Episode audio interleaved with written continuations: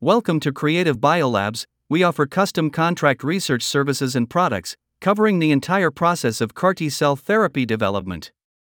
In this brand new podcast series, we will show you everything you want to know about CAR T therapy, including the mechanism, current applications, technology limitations, and potential strategies. Hope you will enjoy it. Hi, everyone. Thank you for tuning in to Creative Biolabs podcasts and taking the time to listen to us talking about research and views on CAR T therapy. This is Beth Miller, your host.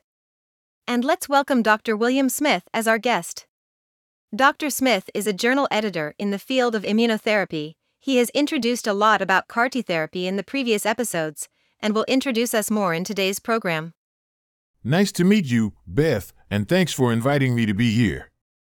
Graft versus host disease, or GVHD, which occurs after allogeneic hematopoietic cell transplantation, is a disease in which the immune system goes out of control and attacks itself in an autoreactive manner. In the last episode, we mentioned that regulatory T cells have great potential for downregulating excessive autoimmune responses. Therefore, multiple translational approaches have been sought to unravel the suppressive capacity of regulatory T cells for GVHD to manage and even prevent this fatal complication clinically.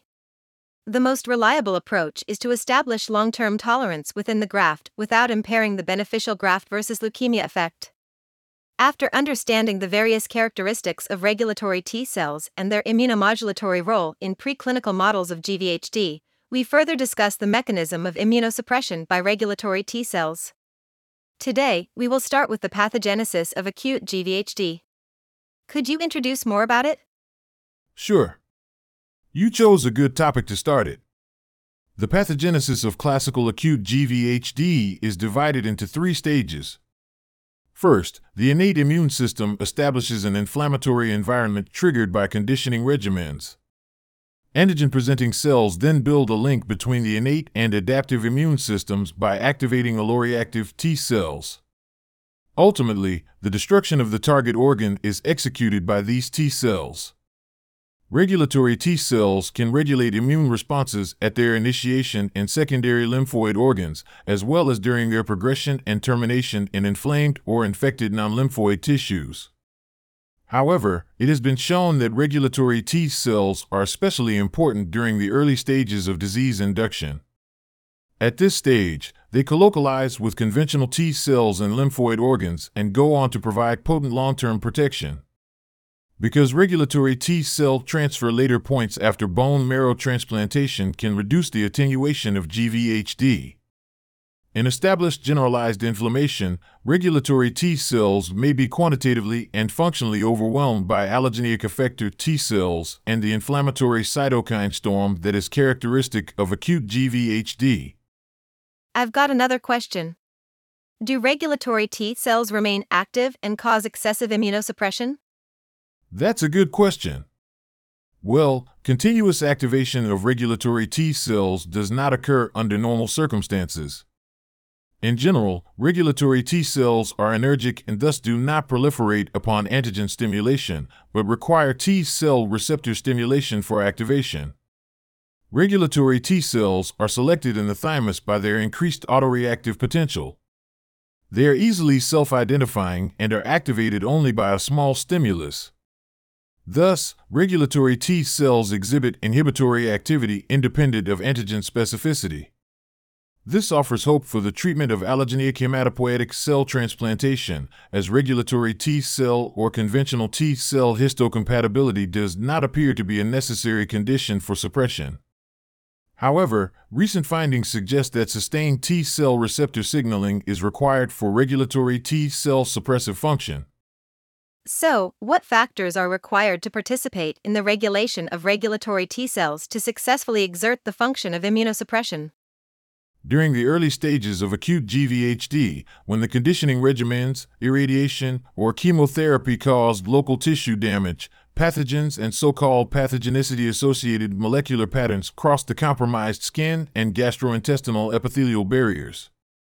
Expression of cytokines, chemokines, adhesion molecules, and danger signals ultimately induce host dendritic cell maturation and priming of alloreactive T cells. It has been demonstrated that only regulatory T cells with high expression of CD62 ligand can effectively suppress GVHD. Therefore, to prevent the activation of antigen presenting cells and conventional T cells, regulatory T cells must enter the draining lymph nodes through the expression of the CD62 ligand. In addition, the expression of some homing receptors is essential for the migration of target tissues later in GVHD. I remember that among the materials I previously read, one article writes that reducing the costimulatory activity and capacity of antigen presenting cells represents the first level of suppression of T cell activation managed by regulatory T cells. Is it right? That's correct. Shortly after the discovery of regulatory T cells, some researchers found decreased CD80 and CD86 expression in dendritic cells. Subsequently, two photon microscopy was used to demonstrate long sustained contact of regulatory T cells with dendritic cells, while inhibiting the long term binding of conventional T cells to antigen presenting cells and its secondary lymphoid organs. Cytotoxic T lymphocyte associated protein 4, known as CTLA4, is a major receptor that inhibits regulatory T cell immune activation. This protein is a high affinity receptor for CD80 and CD86. In addition, it is especially important when receptor deficient mice develop severe lymphoproliferative disorders. So far, the direct inhibitory signaling pathway that CTLA4 is involved in remains controversial. A common hypothesis is that one mechanism of dendritic cell inhibition stems from the competitive binding of CD80 and CD86 through a higher affinity for CLTA4 than for CD28. This theory is supported by data showing that CTLA4 upregulates lymphocyte function associated antigen 1. This may result in an even increase in persistent cell to cell contact between the regulatory T cell and antigen presenting cell. It appears recent reports have suggested another mechanism. Maybe you can elaborate a bit? Yeah, of course. Another mechanism is that CTLA4 binds and removes CD80 and CD86 from the surface of dendritic cells via internalization and degradation within regulatory T cells by a process called transendocytosis, resulting in deep and sustained dendritic cell suppression. Furthermore, CTLA4 induces dendritic cells to produce indolamine dioxygenase, which initiates tryptophan metabolism.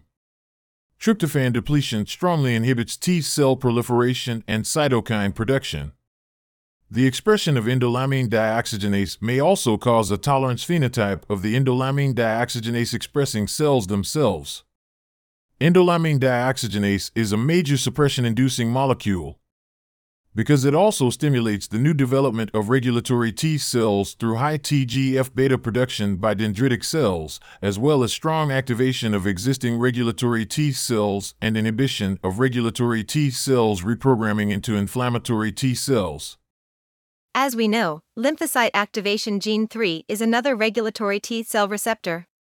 Could it mediate the inhibition of conventional T cells and antigen presenting cell activation? And any other molecules needed to be mentioned? It is possible. Lymphocyte activation gene 3 binds to major histocompatibility complex class 2. In addition, conventional T cell also expresses lymphocyte activation gene 3, which makes these cells more susceptible to regulation by the regulatory T cell.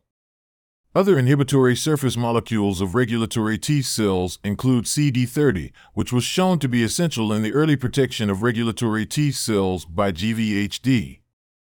Also, CD39 and CD73 degrade the danger signal extracellular adenosine triphosphate to the immunomodulatory molecule adenosine, resulting in metabolic inhibition of effector T cells.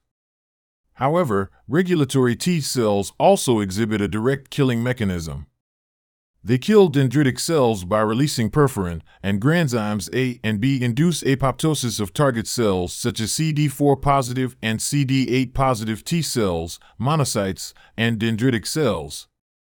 In addition, the ability of B cells to interfere with activation, class switching, antibody production, and perforin and granzyme induced apoptosis, the interaction of PD1 with its cognate ligand, has been investigated. B cell suppression is worth considering in GVHD. Because B cells can act as antigen presenting cells of effector cells, they play a major role in chronic GVHD. I also read articles that show early neutrophil activation and migration to target organs are important in the pathogenesis of acute GVHD. This brings great interest to the suppression of this intercellular compartment by regulatory T cells during GVHD. Could you please give us more information about this? Sure. Regulatory T cells can reduce the migration ability of neutrophils and induce neutrophil apoptosis. And, recently, a study found that regulatory T cells can even contribute to immune regulation by promoting the immunosuppressive properties of neutrophils. For other innate immune cells, regulatory T cells are also able to suppress the cytotoxic ability of natural killer cells through a cell cell contact dependent mechanism. Furthermore, regulatory T cell directly downregulates the activation of monocytes and macrophages through the interaction of FAS and FAS ligands. This results in decreased cytokine secretion and stimulated molecule expression and the inducement of monocyte apoptosis. Besides the great possibility that regulatory T cell suppresses antigen presenting cell activation, are there studies describing the mechanism of conventional T cell inhibition? The answer is yes. Conventional T cell inhibition includes impaired expression of homing receptors, adhesion molecules, and chemokine receptors, resulting in reduced migration, impaired proliferation, and cytokine production. Sustained expression of the high affinity interleukin 2 receptor chain CD25 is required for regulatory T cell survival and function. Moreover, it is thought to induce apoptosis by depleting interleukin 2 access to conventional T cells by depriving cytokines. In addition, the regulatory T cell can interact with dendritic cells through CTLA4 or with conventional T cells, thereby inhibiting the initiation of T cells. Several studies have shown that regulatory T cell interferes with CD8 positive cytotoxic activity. This is either cell contact mediated or arises from a TGF beta dependent mechanism. It has been suggested that TGF beta is the main factor of tolerance induction. What is the reason? Because, in the absence of further inflammatory stimuli such as interleukin 6, TGF beta will lead to the expression of FOXP3 and the generation of peripheral inducible regulatory T cells. In addition, TGF beta can enhance the expansion and suppression activity of regulatory T cells. At the same time, it inhibits the proliferation and function of effector T cells and the production of B cell immunoglobulins.